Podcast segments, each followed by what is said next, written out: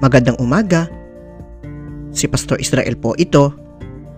Ang devotion po natin ngayong umaga ay matatagpuan po natin sa aklat ng Filipos chapter 2 verses 5 to 7. Ganito po ang sinasabi.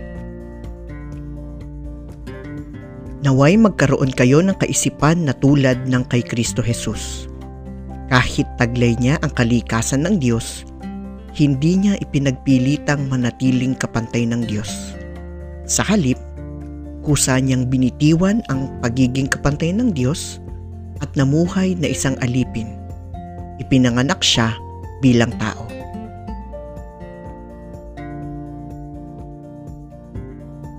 Ngayon pong nasa panahon tayo ng Kwaresma, ang panahon kung saan ating inaalala ang kamatayan ni Jesus, ang talata pong ito ay nagpapaalala sa atin kung ano ang dapat na nilalaman ng ating mga isipan bilang mga Kristiyano.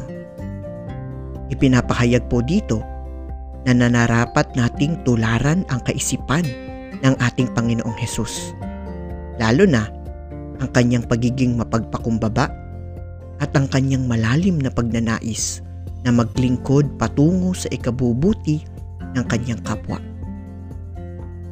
Ang panahon po ng Kwaresma ay isang paalala sa ating lahat na magpakumbaba sa harap ng ating Panginoon at kilalanin natin na kailangan natin siya sa ating buhay.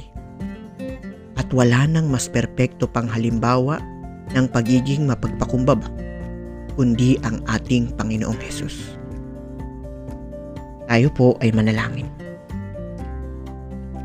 Panginoon, nais po naming tularan ka. Nawa sa tulong ng Banal na Espiritu, ito ay aming mapagsikapan. Amen.